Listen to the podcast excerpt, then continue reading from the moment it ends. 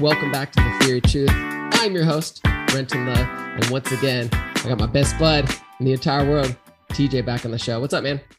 Hey, how you doing, man? Awesome, awesome. So TJ had an excellent idea uh, last week about doing a podcast on failed relationships, or kind of just romantic relationships in general. But the uh, the start of it was failed relationships. Uh, I think it's a good idea, man. Yeah, you know, we all go through them, right? So uh, it's pretty universal uh, experience in totally. one way or another. Totally. Awesome. Well, let's. I think I like how we've been starting um, recently with kind of defining things. And so I'll start on this one, but just the importance of, and we're speaking about romantic relationships here, if I didn't say that already. So I think the importance for me, or kind of like the definition of a romantic relationship, you and I are both married. I'm married to my to my wife. Um, you're married to yours. I'm not married um, the, to yours. no, not no, not yet. Maybe one day. We'll see. um, the importance to me of romantic relationships. When I was younger, I don't know what it was. You have just have a drive, I think, as a guy to be connected to someone. I think there's a lot that goes into that. But for me, there's always been wanting to be with someone, feeling safe. I think uh, to get a touch deeper, just off the bat, too, for me, I always had a fear of, or I didn't feel like I think it was the fear of being alone, but I felt stronger with someone. So it was a lot easier for me if I was in a relationship to like kind of deflect questions from myself onto them. So it was kind of like a safety net as well, if that makes sense. Definitely. So yeah, and then we, I mean, just the vast majority of people, it's like research scientifically proven that people like strive to be close to each other and to have relationships. What about you? Uh, I mean, I agree. I think uh, you know it's kind of a instinctual or evolution based. You know, people needed mm. to not only be part of groups and then larger societies, but on a more base level, um, having a partner. Um, there's a sense of security in that. You've got someone to be your your number two, someone to have your back, someone to share all your uh, your struggles and your triumphs with, right? So it's it's having that interconnectedness, um, on some level, interdependence or attachments uh, that we desire. I think subconsciously as much as consciously.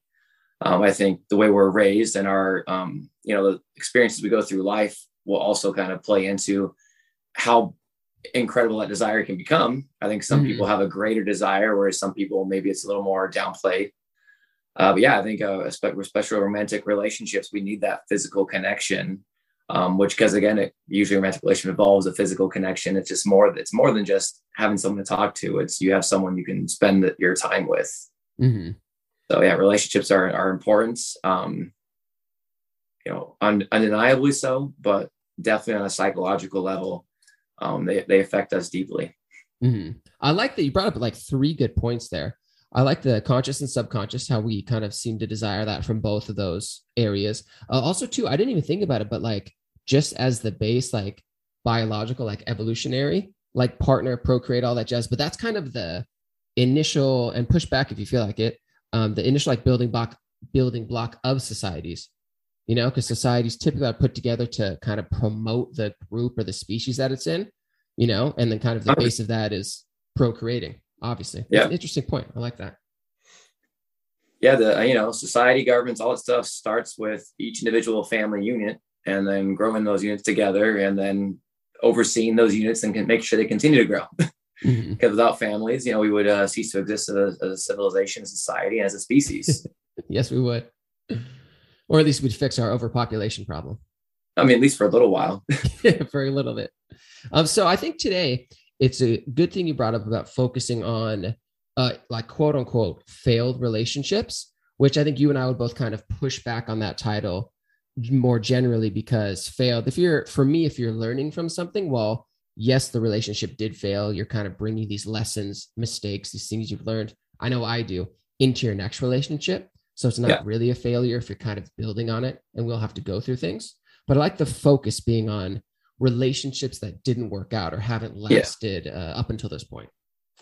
Well, you know, I, I almost don't even think there's. Um, I mean, I guess it depends on how negatively you're taking the word fail, but you know, I mm-hmm. believe that success comes through failure.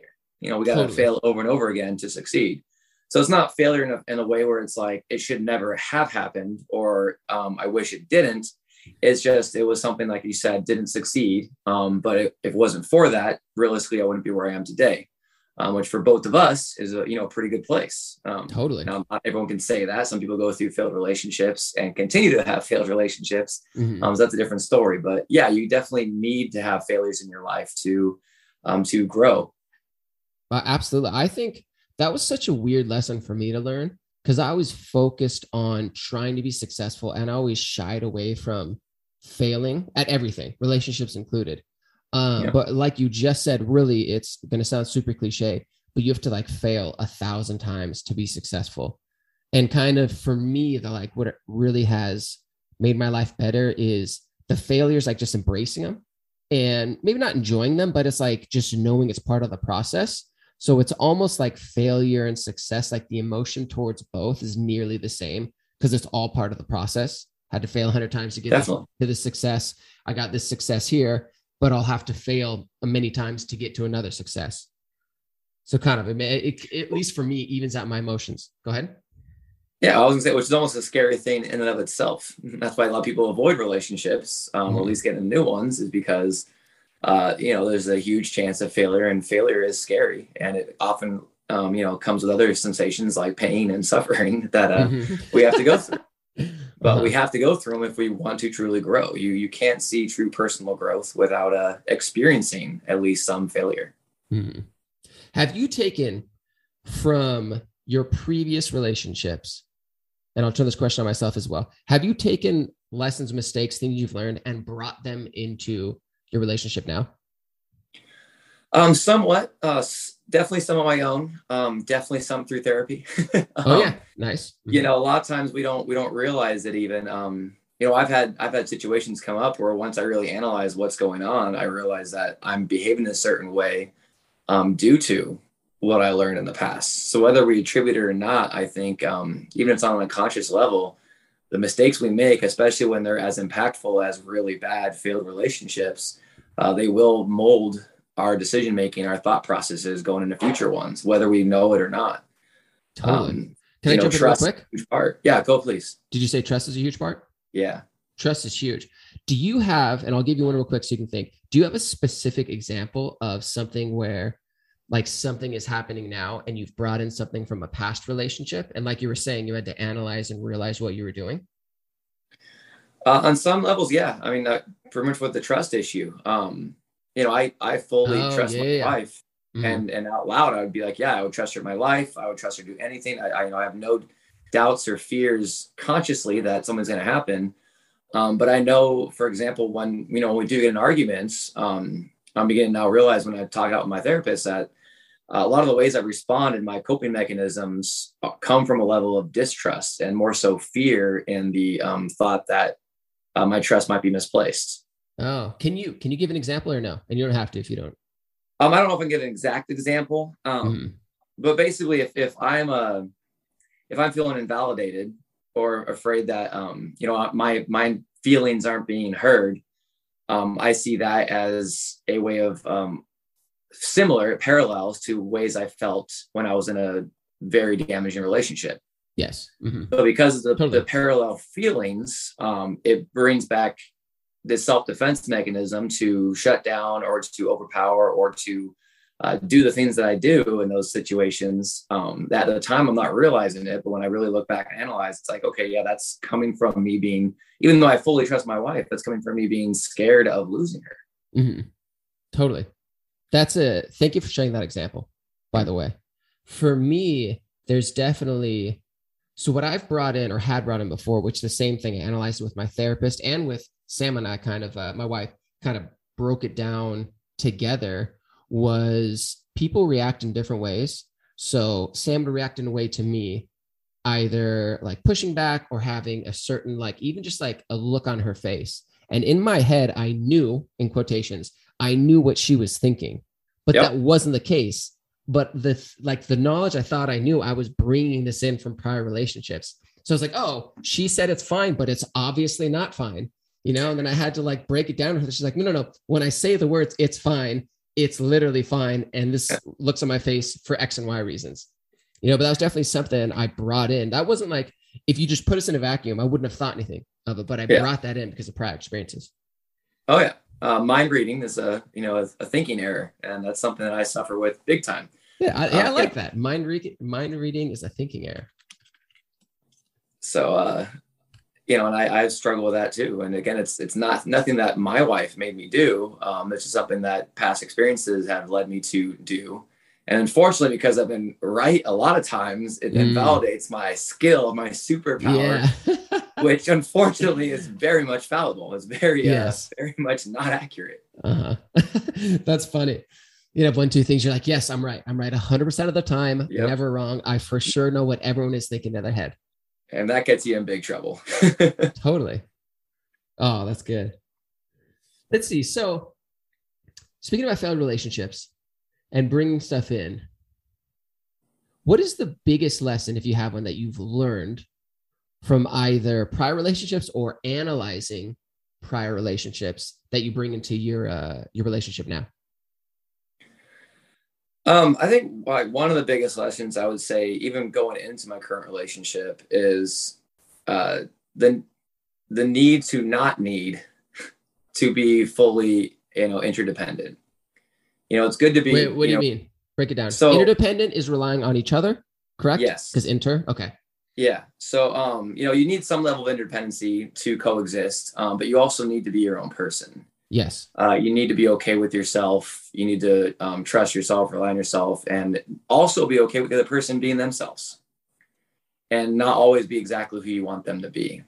Mm-hmm. And uh, you know, coming from a relationship where the person I was with, uh, yeah, codependent. Another word for it. Definitely. Um, coming from a relationship where I was, you know, with someone that was definitely not who I wanted them to be and was definitely not good for me. Mm. And wanting to control that because I was so needing to be with that person in my mind, mm-hmm. um, made me realize like I need to be my own person and be okay with myself before I can truly connect with someone else. And when I do connect with them, I need to still allow them to also be their own person. Mm-hmm which is still a hard struggle, honestly, even after 10 years with the same person.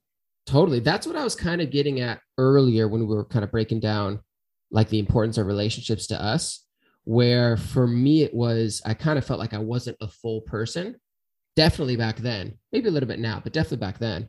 Um, and so I needed this other person where it's like, hey, I'm worthy is probably a good word for it. I'm worthy because look, I have this person with me. She's doing this and I'm doing this. And then look at us together. It was super hard for me to put myself under like the magnifying lens and really yeah. look at myself. And honestly, some of that might come from, you know, our somewhat similar uh, familiar upbringings. Mm, uh, tell me why. Know, I, I, feel like both of us kind of disconnected from our family at a fairly early age because mm. of differences in beliefs and and all that. So there, I feel like there's almost a need to then start your own family. So you have because we need family. People need it whether they admit it or not. You have a an inner desire to have your people, right? So if you lose your your growing up family or if you're no longer feeling a connection to them you have a deeper desire then to be connected with someone else um, and in some cases it means you connect to the person who is not good for you and in some some cases it means you connect to someone that you may not be good for them mm-hmm. but because you, you feel like you need it so bad you uh, attach to that situation that isn't good for you and you put too much effort into something that will end up in disaster. Mm-hmm. Absolutely. So, speaking of damaging relationships, let's talk about betrayal and loyalty. So, you and I come from, we both had kind of long term relationships, and we came from kind of two sides of the coin. I'll share with my side, and then feel free to share yours. I was not faithful to a longtime girlfriend of mine. And this was multiple times it happened happened uh, multiple times and was over multiple years. And so that to me is uh, betraying someone, betraying someone's trust, betraying what you've promised to do, the kind of the sanctity of a relationship. You know, even at because these were this was at a younger age, um, so even at a younger age.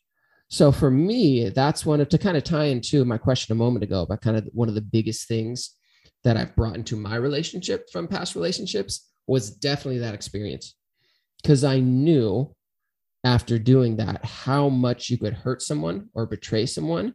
And that was something I never will do ever again. And this also kind of ties into fears I had when I was younger because I didn't feel strong enough or didn't feel worthy enough to break up with a person. So then, therefore, I could go kind of do what normal teenager, young adult men would do, you know, normal quotations.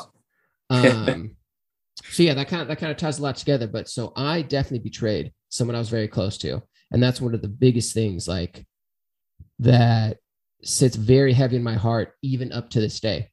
So, yeah. Well, you know the the psychology of of being of doing a betrayal leading up to it and then what you do after it seems really interesting to me because i mean like you said uh, afterwards and now going into your current relationship you know how much damage it does uh, and leading up to it, you're like you said, you you didn't feel strong enough to leave, so you were willing to do it while in the relationship. And you said it lasted years, so that means even after it was done, you still didn't feel strong enough to leave. So there is some sort of level of either you had enough feelings for the person you were with to not want to hurt them, mm-hmm. or a maybe a combination of fear of being alone again. Mm-hmm definitely and fear of, of fear of hurting them. So it, it's I'm not sure it, it, can be entirely saying that you love them too much to hurt them, or entirely that you love yourself too much to deal with the the drama of what's going to happen with that. Mm-hmm. Um, so it's got to be an interesting uh, situation mentally to be able to go through that. And it is awesome that you're saying you I've learned this and you would never do it again because most people who are willing to be promiscuous tend to continue to be willing mm-hmm. to be promiscuous. Um, mm-hmm. I would say on average. Um, can I jump in real quick? Yes, please. It's super interesting because so like the betrayal itself, there's kind of in my head like a breaking of the seal. The first time is like this really big event, you know, and you feel really bad about it. And you kind of go through all these emotions and whatnot. And then, like you're saying, kind of what you do after. Once kind of the seal is broken in that regard, it's much easier to do it again. You know, and then especially I think what happened for me is my emotions, this is not to make any excuses, were so kind of numbed down at that point in my life where I was able to get over that initial betrayal that I did. And then so the subsequent ones were easier to do. You know, so it got to a point where it was almost normal, which sounds weird. But then going back on it, because I've really analyzed it and fully felt the emotions that I didn't even fully feel back then. That's when I really like felt the gravity of the situation and the gravity of the actions. I did. So I'm curious, if you don't mind me asking. Um, Ask away. Uh, so you say it got easier to do. Was it easier to justify it or easier to ignore it? A little bit of both. Definitely, I'd say more so justify because ba- the okay. basic thought is, hey, I've already done this, so it's already fucked. You know, like just to, like I've already dirtied this relationship. So yeah. if I do it again, it doesn't change anything. It's just the same. And so, so like each each uh, betray- act of betrayal had diminishing value as far as impacts on what was happening. Yes, yes, that's okay. an excellent way to put it. The ignoring the ignoring thing is interesting because I think so. There's kind of like two things going on. So it got easier to the feelings kind of were the same for a while. So like I said, the first one's kind of the bigger event. That's kind of when the emotions are more heightened. I would say. And then they do diminish over time. But then eventually, and I was going through, I, I went, ended up going through a personal journey in general, but definitely through therapy. That's what brought on more. But there definitely was a point where it was kind of easier to ignore for a minute, but it got to a certain point where it was kind of so big you couldn't ignore it. Yeah. Does that make sense? So like I'm like I like I like doing visual things. So like putting that situation in a room. And so the first one you close the door and it's just something behind the door and then eventually you keep putting situations back there. And then eventually the door is like bursting at the seams. You got a full room. Yeah the room is full. Yeah. That, that makes it hard to ignore definitely. So that, that's interesting. I was i was curious about that. Because mm-hmm. i could see how it could be a level of both um you know because obviously especially you know us growing up in conservative homes i'm sure especially the first time you felt a huge level of guilt and, you know that conscience that little angel on the shoulder right? Because i know anytime i did anything bad guilt would eat away at me Mm-hmm. I mean, I've got stories of being a kid, like breaking a stereo and then like having to tell my parents it was me because I felt so guilty. Yeah. That's so I can imagine though, the, the more you do it, the more you got into it. Like you said, putting it behind the door, um, mm-hmm. at least for a while, it made it easier to do because it was already done. Mm-hmm. So that is, that is interesting. Um, also curious because um, as you talk about, you know, it come from both ends of this is, you know, my relationship, uh, on and off again for about four years, I was cheated on a lot mm-hmm. over a period of years. Mm-hmm. And not in a way where like it happened. And then after that many times I found out, but I was finding out as it was going on through the years. So mm-hmm. um, which is a whole different uh, experience. Totally. It's the other side of the coin. Yeah. Cause I mean, betrayal, betrayal, I think betrayal was damage to both parties realistically. Mm-hmm. Like you said, you, you felt it. And, um, and I'm sure you didn't feel great during the time period and, uh, and all that stuff. Well, for me, or- if I, I may just supplement your point real quick, um, it dirtied me as well. And so, you know what I mean? So it was like, my, this action is bad and dirty. Now it's dirty relationship. I'm dirtied as well because of what I've done. 100%. I mean, you're you're arguably a good person, Brent. you know, thank you. And before that, you were, you know, people saw you as this gentleman. So I can see how doing something that you know is innately a bad act would make you feel less than. You feel like maybe your worth as a human being, your worth as a partner, uh, would go down. Which I mean, that maybe that plays into why you would stick around too. Mm-hmm. You know, if, if you do end up having to leave that person, now you are you have this self-imposed label of I cheated. I'm, I might be a cheater now. So who's going to want to get in a relationship with me? That is an excellent point. Yeah. Do you want do you want to talk about the fear of why you stuck around first or? Yeah, we'll go we'll go into mine and then we'll do yours. So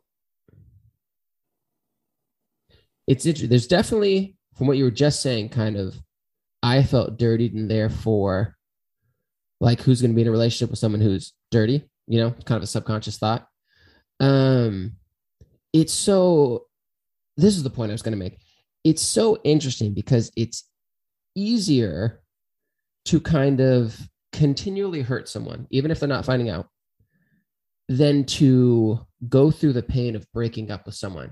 And especially at that time, you know, I mean, God forbid, like I never ever plan on divorcing my wife, but if her and I got to a place where we needed to separate, I feel very confident that we'd be able to have that conversation and we'd go through that pain for the betterment of both part both parties. Yeah. You know, but back then, I mean, that wasn't even on. I was so gripped by the fear of doing it, just the event itself, just the breaking up itself, that I literally would string things along just so I wouldn't have that conversation. Does that make sense? Yeah. Mm-hmm. Would you say, um, you know, now now having it been years and years in the past, um, from my perspective, I, I would think that would come mainly from, and it, obviously at the time, not a conscious level, but a subconscious level, I think that would mainly come from almost a selfish act. You mm, know, uh, yes. Uh, mm-hmm. it's at the time you're probably justifying is I don't want to hurt them. I don't want to put oh, yeah. through this. Mm-hmm. Um, but I can imagine looking back, it's like, okay, I, I did that for me. I didn't want to go through that pain because that pain goes both ways. I didn't want to have her be upset with me and I don't want to be alone after the fact. Mm-hmm. So I, I, would think that the people that cheat and then stay with them longer is more so uh, something for the, themselves versus their partner. Absolutely. Yeah, that's a great distinction. Totally what it is. Interesting. Yeah. Um, so that so you would say that pretty much sums up why you uh, you stuck around as long as you did. Yeah, I'd say so. There's just there's obviously a bunch of factors. There's definitely the like the guilt factor and then trying to like, hey, I messed this up, so I need to fix it type of a thing. That's actually so you owe it to them. Exactly. That's kind of an interesting point too. These things are so complicated, of course. Uh, but like kind of like oh, I messed it up, so I really need to do it right, or I need to be with this person because I owe them something because I've hurt them. You know, that's yeah. interesting too. And that's kind of to go back into the selfish thing as well. That's kind of like it's actually exactly what it is that it's selfish because instead of me looking at myself, hey, I need to separate and fix myself, it's like, no, no, no, I need to stay and fix them. It's projecting my stuff onto the partner. Yeah. Yeah. I can definitely see that. I mean, I think I think the very act of cheating generally, uh, I mean, obviously you could say it's selfish act, but I'd say mm-hmm. because of the fact that, you know, you could easily, easily just leave someone to have your extra yeah. relationship there, right? Mm-hmm. You could, if you really want to be with someone else, you could have that conversation before you do it. But mm-hmm. we, you know, I would think generally people uh, self-justify by saying, "Well, I don't want to hurt them," or "I love them too much. and I'm not ready to leave. I'm just doing this little thing. It's not going to be a big deal," or you know, any one of a million reasons why someone might do the act in the moment, um, but then staying after the fact, 100% would be just a like you said, no, I, I need to take care of them now because I, I screwed it up for them. Like, mm-hmm. so I'm gonna, I'm gonna not put the pain on them. Um, that's why I think a lot of people also avoid even admitting truths of betrayal. What do you mean? Uh, you know, not everyone finds out right away, right? Um, mm-hmm. Sometimes, you know, I, have talked with people that are in relationships where they, like, you know, they confided in me that, you know, I, I cheated on so and so. Um, but I don't want to tell them because I don't want to hurt their feelings. I don't want to, you know, I don't want them to freak out about it. And they make it sound like they're not telling them for the sake of their partner. Yeah. Mm-hmm. Yeah. When in reality, it's like you're you're just not willing to man up or woman up to what you did Mm-hmm. Um, and giving them the opportunity to say, okay, if you really do want to be with them, which I think generally speaking they don't. You know, some people do make mistakes and they stick together and they fix things and it goes better. I'm not saying all the time, but you know, obviously, if you're cheating multiple times, you don't want to be in that relationship anymore. You're just you're just making up excuses to not end it. Mm-hmm. Um, so not being willing to tell the truth is another thing that I think people do self-justifying for their partner but in reality again it's just another selfish act because you don't want to go through the pain you're going to have to go through to cause that pain to them. Yes it's the exact same frame of mind and way of thinking. I agree. It's messy. Like you said though it's not it's not black and white either. There are a lot of other things involved. Um mm-hmm. and you know That's if it, it all go ahead sorry I would say if, if you truly let's say you did you, you made a mistake once, let's say you were you were blackout drunk, yeah, yeah, screwed up and you you slept with someone. I mean, if you could, if you knew, if you were a future teller and you knew like it'll never happen again, um, I'm gonna be able to treat this person with love and respect and blah blah. Maybe maybe you could make the argument, but even then, I feel like the guilt would eat at you. So then you would treat them differently, and and most likely it'll happen again. you know. It um, all... So the only way that would not hurt them is if you could somehow guarantee to the universe that it truly was never going to happen again, and it wasn't going to affect your relationship going forward, which mm-hmm. I think would be uh, uh, you'd be fooling yourself. Definitely. There's this whole conversation. Of course, there's a ton of it depends on. So there's yeah. a bunch of different scenarios and whatnot you can go through. Talking about mine specifically, kind of the frame of mind, the selfishness that fits my scenario for sure. You could oh, definitely yeah. have some types that are yeah, you could see, I mean, that type of thing will affect the relationship no matter what. And it's kind of the question of if I would say both parties truly want to move forward with what's happened still. Yeah. You know what I mean? But again, that means honesty needs to come out. Yes. True honesty, not mm-hmm. only with what happened, but how do you feel about it? You know, is what was the reasons you did it? Mm-hmm. Um, what is the reasons you want to stay if that's what you're saying? Like it needs, and, and you know, generally it means you need to get a, a therapist, a couples counselor, and mm-hmm.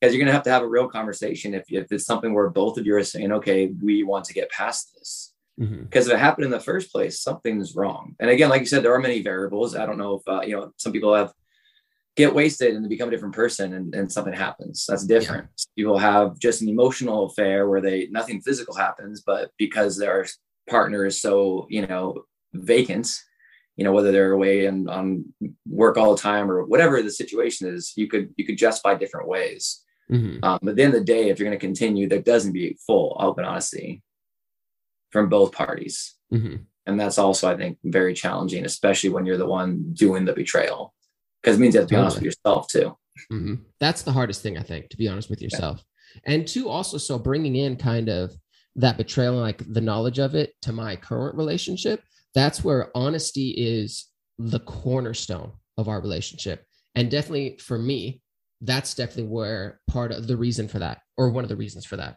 I should say. And so, and I've told Sam a bunch of, I mean, literally everything.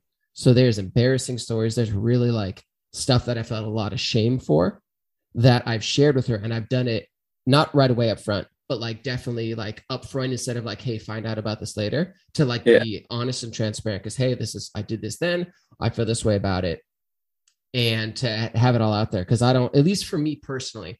Now I'm sure this depends, but for me, like full honesty is definitely the strongest foundation for Samantha's my, and my relationship.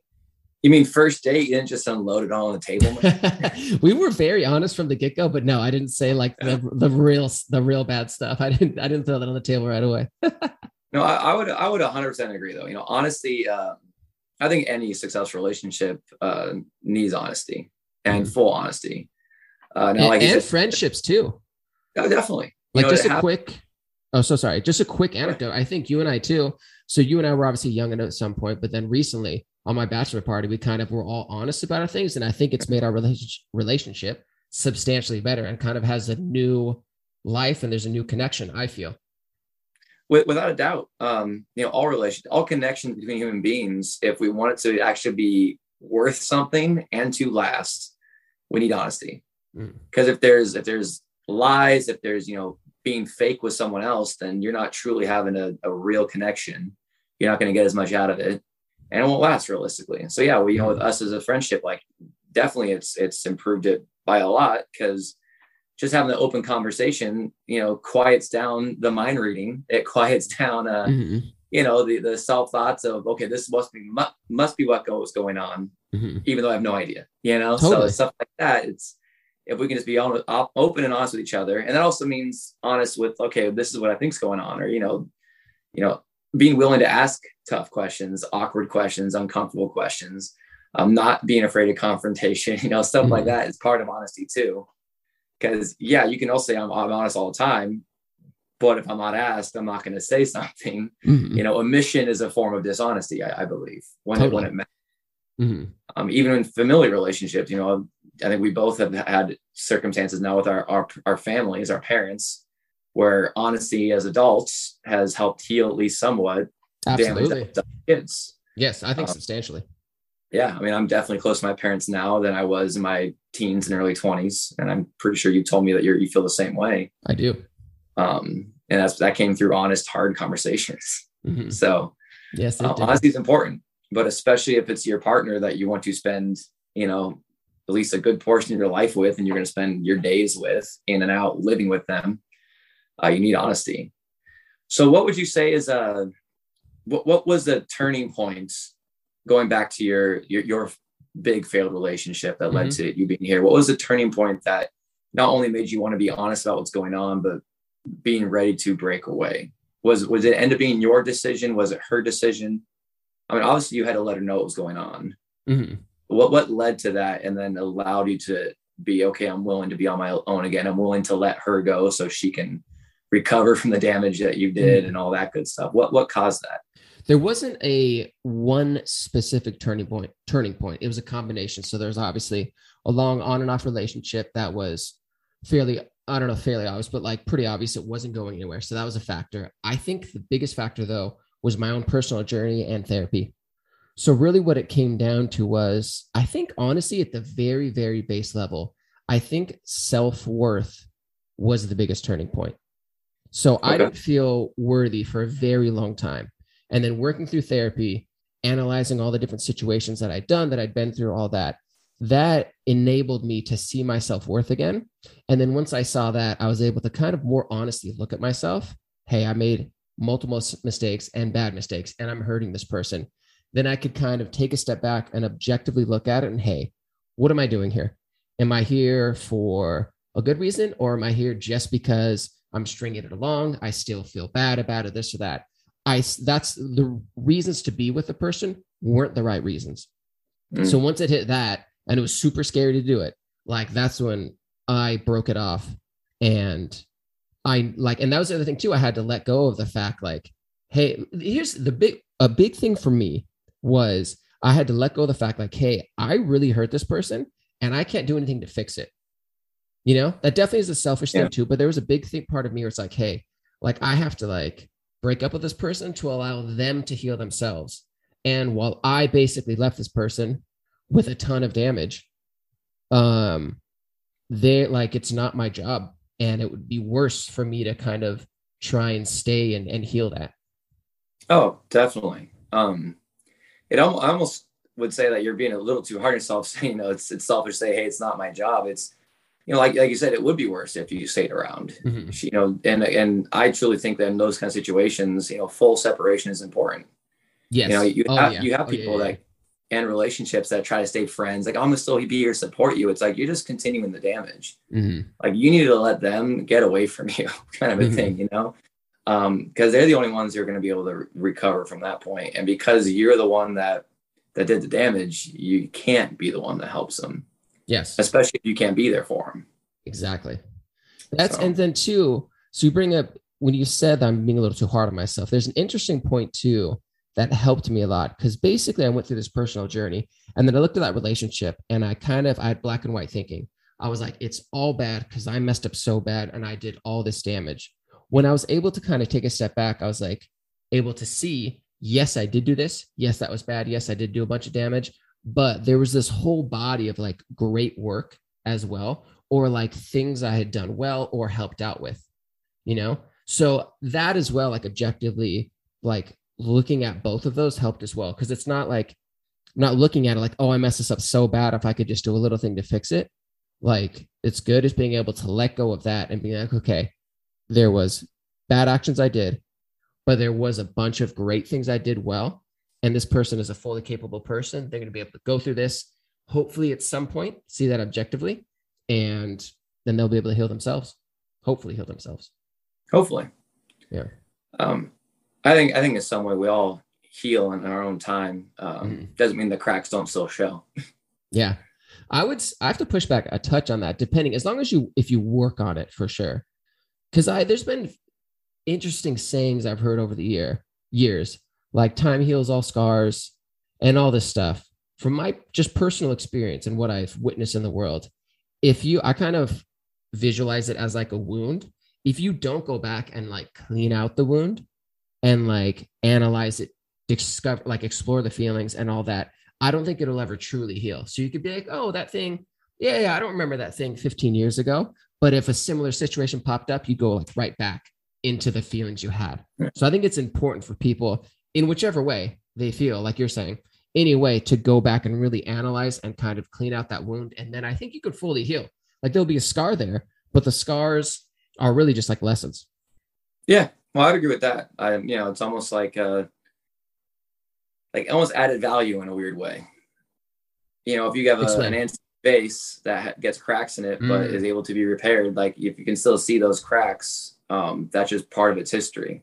You know, the mm-hmm. Liberty Bell has a crack in it, right? But that's part of its history now, and it's like, hey, it's a crack in the Liberty Bell. It's like a crazy thing. So uh, as, as people, uh, we are some of our experiences, good and bad, Mm-hmm. So if, if you were able to truly scrub out an experience, I think it would take away from what you have to offer. Yes.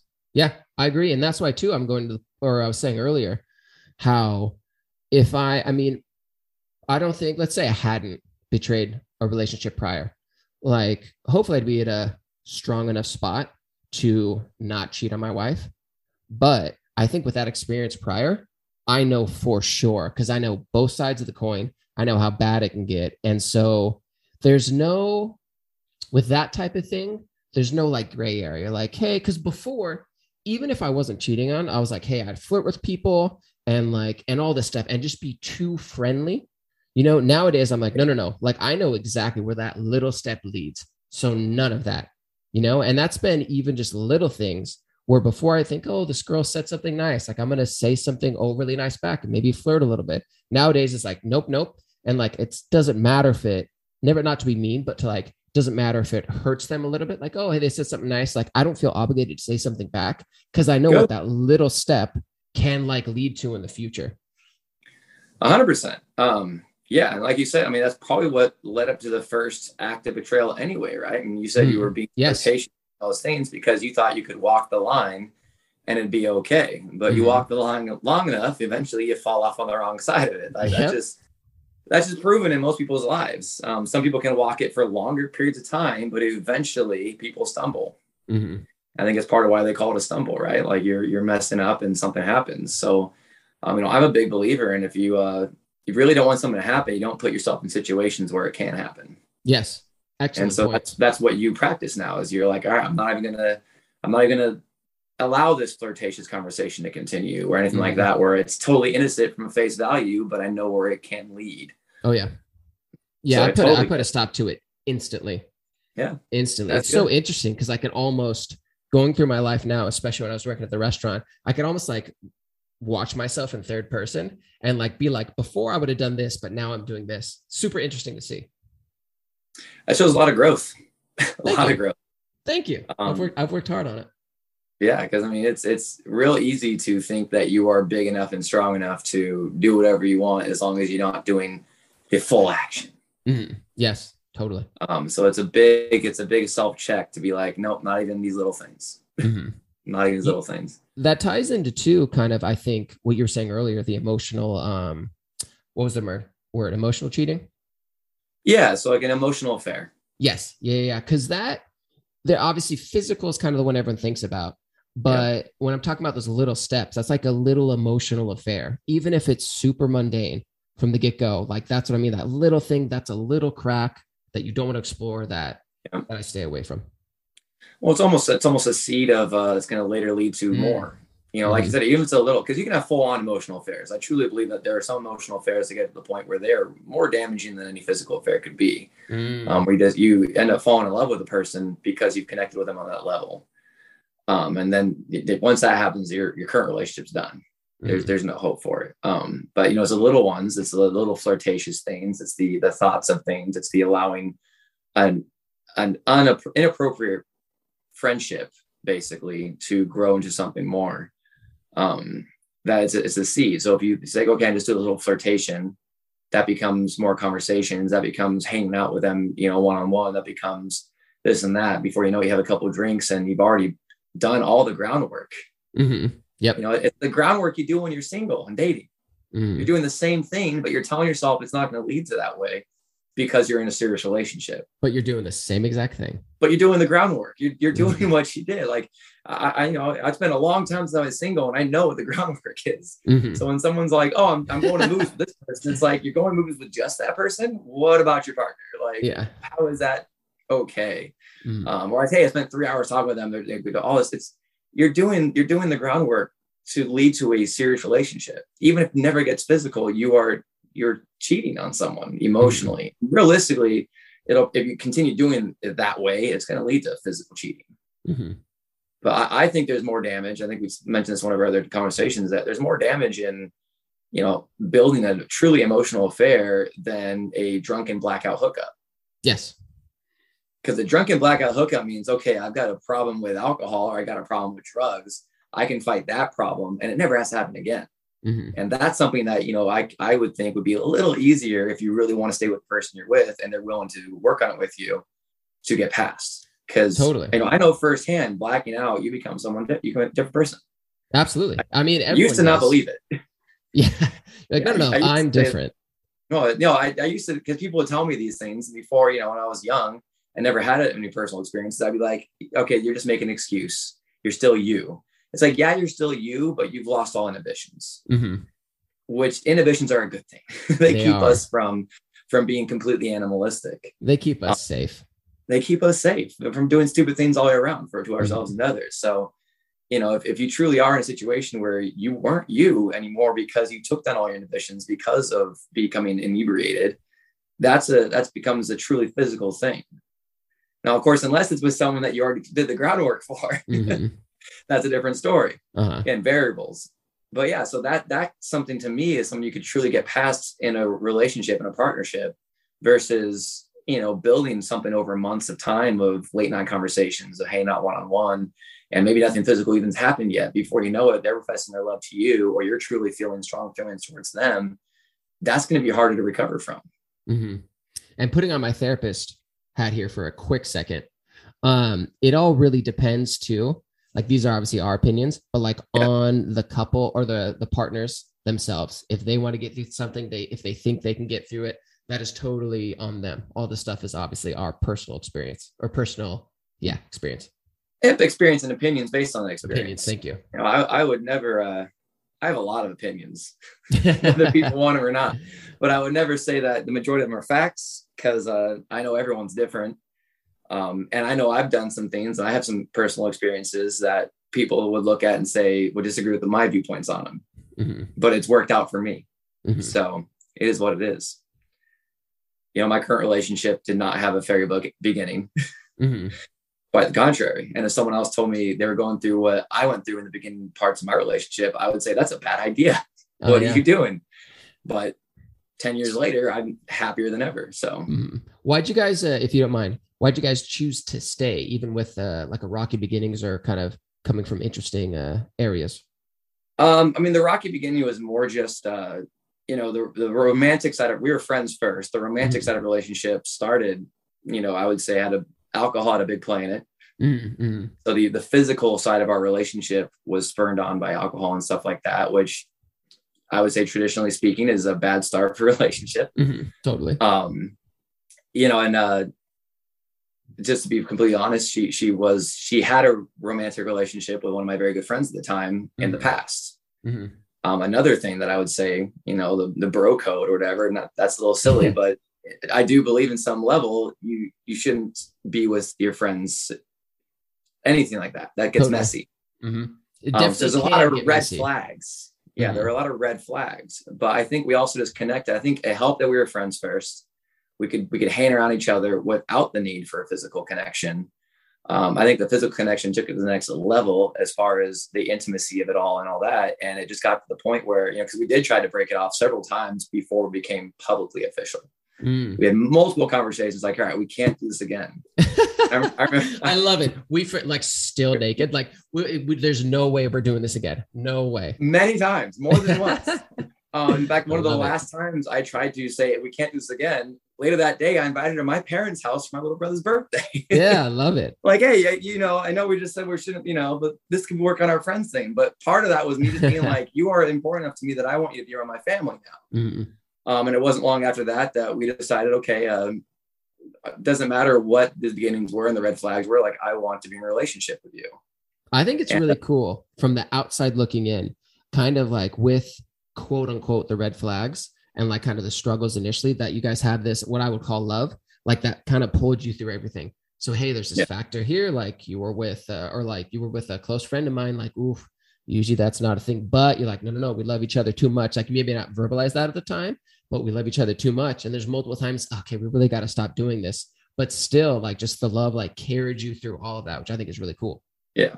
It's a very romantic way to look at it. And I do like that looking at that way. And at the time, that's what I was feeling. Like, you know, I want to be with you too much for any of this other stuff to matter. Mm-hmm. But again, from an outside perspective, if someone else was telling me all these things, I would probably counsel them. I'm like, all right, well, be careful. you oh, know, totally. Yeah. Because I would say majority of times people in a similar situation, it won't work well it will end ugly it'll end bad and all that stuff but you know we got through that we got official and you know got better and better from there. And so i think it did help us grow. I think the biggest takeaway though from that was it's the fact that we w- were able to have a friendship first and we just kind of cultivated on top of that. Mm-hmm. that's you know, huge think, yeah. Most of my, my romantic relationship before that was like this girl's attractive i'm going to ask her out and then start a relationship off of it. Mm-hmm. so you have these physical beginnings versus a this is someone I actually like being with, and I and I want to get physical. the, also, that's the cherry yeah. on top. That's it. That's exactly how my wife and I felt. We started as friends, and I think too that's such like you're saying. That's kind of that's such a good focal point to start on because, like you said, it's hey, I want to be around you. I like whatever you're like the way you talk, your opinions. Like I like just being with you and having conversations with you. Once that's there, because technically, if you and I are looking down the road, we're both in our 30s 30 plus like 30 plus years from now we'll be our 60s i doubt we'll be as physical as we are now with our partners. And so there's come a time where you're not physical at all. What's that? If physical, at all? yeah. dude my body's not going to work at that age for it's sure. failing already man. My knees are shit. But having that focal point so that's i think really cool too to like look at a relationship and i feel solid in samantha and my longevity because of that. So it's like, hey, 40 years down the road, even hypothetically, I hope this doesn't happen. Tomorrow, one of us is in a horrific car accident, and then we can just talk the rest of our lives. I'm in. I'm all in yeah. because I know we have that foundation of friendship, now romantic and everything. It's this whole kind of culmination of the most important things that have this, to me, an amazing relationship. Uh, totally agree. Um, you know, your partner shouldn't be just someone you want to sleep with. Mm-hmm. Yeah, and that's and what's interesting. Yeah. Go ahead I was gonna say if that's all you're getting out of it, then it's not gonna last. There's just no way. That's where it's interesting too, is because especially when it starts physical, you know, that's kind of the core of the relationship, which is, I mean, realistically, how probably I would assume a lot of relationships start, especially when you and I are kind of talking about failed relationships. We're talking more of our younger relationships, yep. you know, definitely where those start. So you have the physical, and anytime the physical is not perfect or there, it seems like the whole relationship is in shambles. Yep. You know? And then two, if there's not like it's interesting too, because depending on the person, when you get physical with the person, you were I've had relationships in the past where they changed dramatically right away. And so I don't know what it is, honestly, if the if there's like a new vulnerability that came up because people were getting physical, but it definitely changed the relationship, which is an interesting point. I mean, because you know, as much as people want to deny it, I physicality I think is one of the highest forms of intimacy. You know, totally. you can't get more, you can't be more vulnerable than being fully naked with someone, and you can't be more connected than being against someone. Mm-hmm. You know, so uh, as much as people want to downplay sex, sex is very intimate. Mm-hmm. Now there are ways to make it less, but we won't get into that. But it's, it's, a very, uh, it's, a very, intimate act. So, mm-hmm. um, you know, as much as my I was annoyed with my parents for being so overly conservative towards the subject, um, they weren't entirely wrong. Mm-hmm. I would agree about about the impact it has on you psychologically and emotionally and all that stuff. Mm. Um, I think my... Sorry, I think that's why my first relationship was so uh, damaging and impactful because of uh, sex. mm, totally. I think just to go on your point, you're same with my parents. They were very right with a lot what they said. My one um, gripe with it, which I've shared with my parents, is the the lack of normalizing the behavior. Now you don't want to be like, "Hey, son, go sleep with a million people and all this," because that's obviously not good. But I think there's a kind of a like tight wire to walk as far as like, hey, that's a normal feeling. That's a normal oh. kind of desire for a young man or woman. And then like, hey, here's kind of that, I don't know, outcome or like, here's the benefits or the negative. Here's the benefits and the negatives. Here's here's what it is. Like, hey, that's a normal thought, behavior, desire. Here's the pros and the cons of it. You know, I wish there was a little more normalized, which I've shared with my parents that they've been very open with, which is cool. Yeah. Or, or open to receiving. I would agree. If, if not more normalization, less demonization. Yes, that's a good point too. Because uh, you know, in my in my house, it was very much uh, premarital sex is sin, and yes. therefore don't even think about it. Don't do it. Don't think about it. Mm-hmm. Um, and not that my parents were the worst. I definitely knew people that had even more conservative parents than mine. Mm-hmm. Um, luckily, my parents were willing to talk about it, although at the time I was not willing to talk about it with them. Yeah.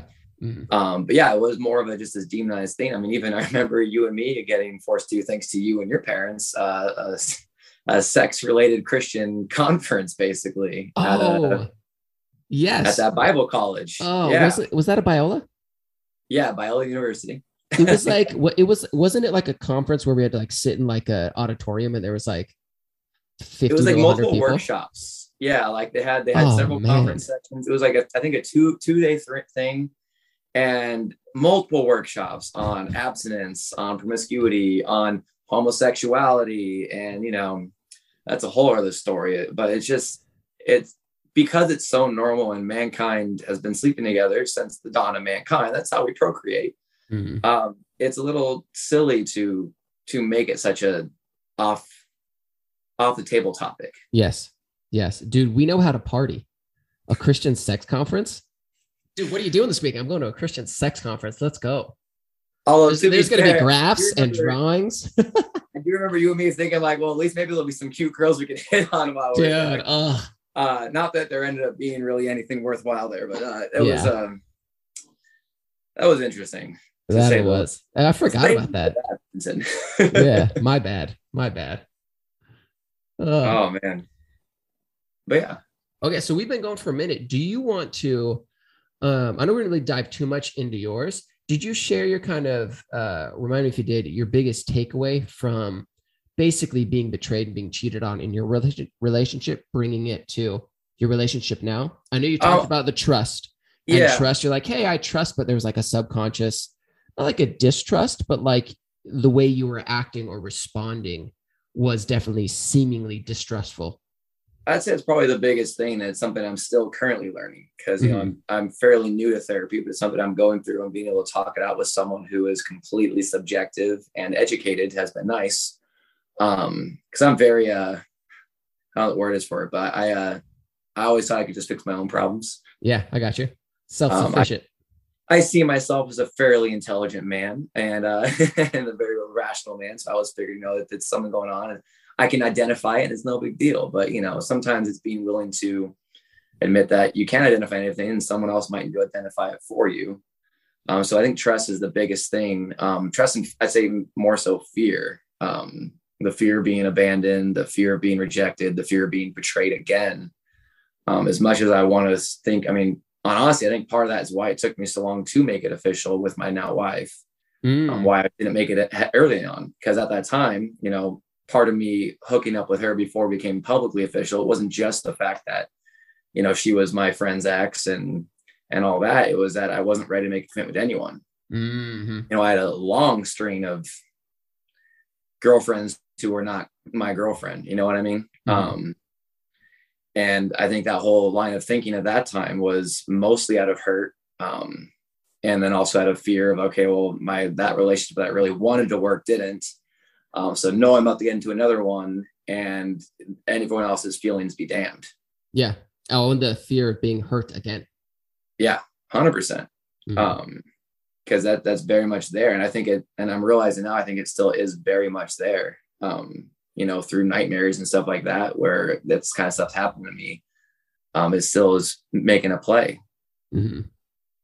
But um, but yeah, so I think that's the biggest thing is is recognizing my fear of of all that, and then being willing to truly, on like a deep level, trust someone to the point where even if I have those fears, I'm able to let them go. Mm-hmm but it's something I'm still learning and working on. I'd say for sure. Totally. Excellent. I like it. Yeah. I like it. Therapy is so huge for everything. That subjective educated person, I think it's it's so beneficial to everyone. I'm not gonna argue with it. Yeah. I mean, I, again, I wasn't always the person that thought therapy was for everyone, at least at least not for me. You know, I was one mm-hmm. of those people. But um, you know, I, I don't see how it it couldn't hurt anybody. And I think if someone was truly willing to be open, even if they don't think they have anything they want to work on, I think everyone can benefit. Totally. Just another perspective is beneficial to everything. Yeah. Yeah. An outside perspective that isn't you. Exactly. You've lived with your own voice in your head for your whole life. mm-hmm. It's sometimes good to have an outside voice. Well, it's very interesting too what we take for granted just on a day to day basis or even in a relationship where it's like you've said preconceived notions or stuff we've brought in for other relationships and so simply what's helped me a lot is just another person pointing it out hey why are you assuming this here? I was like wait a second i'm assuming something? Oh i am assuming something. Whoa, whoa where does this come from? And then you go just literally someone pointing something out can make such a big impact. Oh, that would happen in a lot of, you know, my wife and I's arguments is, you know, she would point out something after the fact. But once I've calmed down, I can I can fully see it. I'm like, you're you're right. Like, but it's the problem is in, in the moment you don't see it. And that's mm-hmm. where therapy can really help because you can start working on things when you're not heated, when you're not overly emotional, when you're not feeling impassioned by whatever topic you're discussing with. Uh, expecting to be able to stay rational in those times, I think, is um, is unfair to yourself. Mm-hmm. So it's important to have discussions, to have you know thought experiments, to have these things happen when you're just meditating on it. You're just thinking. You're just, you know, calm. Mm-hmm. So that way you can truly work on yourself. So when the things do happen, you're now better prepared. What's interesting too, that all is true. And then in addition, being able to slow down while you're having the argument. I know for me, if I get better at something, whether it be paintball or whatever it is, like it, things seem to slow down yeah. things seem to not go as fast. Same thing with like a discussion or an argument, like heated discussion or an argument. Like everything slows down, so I can think while we're going through it, as opposed to like you're saying, either an impassioned argument or something instead of just reacting. I can take a second, like, okay, I'm feeling this. I can react in this way. I've reacted this way before. Was that helpful? Was that detrimental? That's it's a very important thing to me is that it slows down so you can think through it while you're living through it as well. 100% and it's something I'm still currently working on, very much so. Mm-hmm. You know, we being able to self check in is important. Mm-hmm. Awesome, man. Well, I think any closing thoughts before we wrap up? Uh, no, just that, that uh, like kind of like we talked about earlier with, especially with you, is just you know, self worth is important. Being okay with yourself is important, and mm-hmm. recognizing when what we're doing is not in not only our best interest, but the person with best interest. It's time to be open and honest so continue being willing to be open and be honest. I agree. I think self worth is the most important thing. Honesty is super key, like we've touched on today. So also, I think too in the future, I think uh, a podcast on nightmares would be fascinating because I have had quite the nightmares, as I'm sure you have too. Oh yeah, oh, that would be fun. that would be painful in a good way. Yeah. Let's stir some of that up. yeah. Awesome. Well, TJ, thank you again. Folks, if you're still listening, any reviews on Spotify or iTunes would be awesome. Also, if you're on YouTube, thumbs up would be great and subscribe. So that'd be awesome. Thank you all so much for listening. We'll be back next week. See you.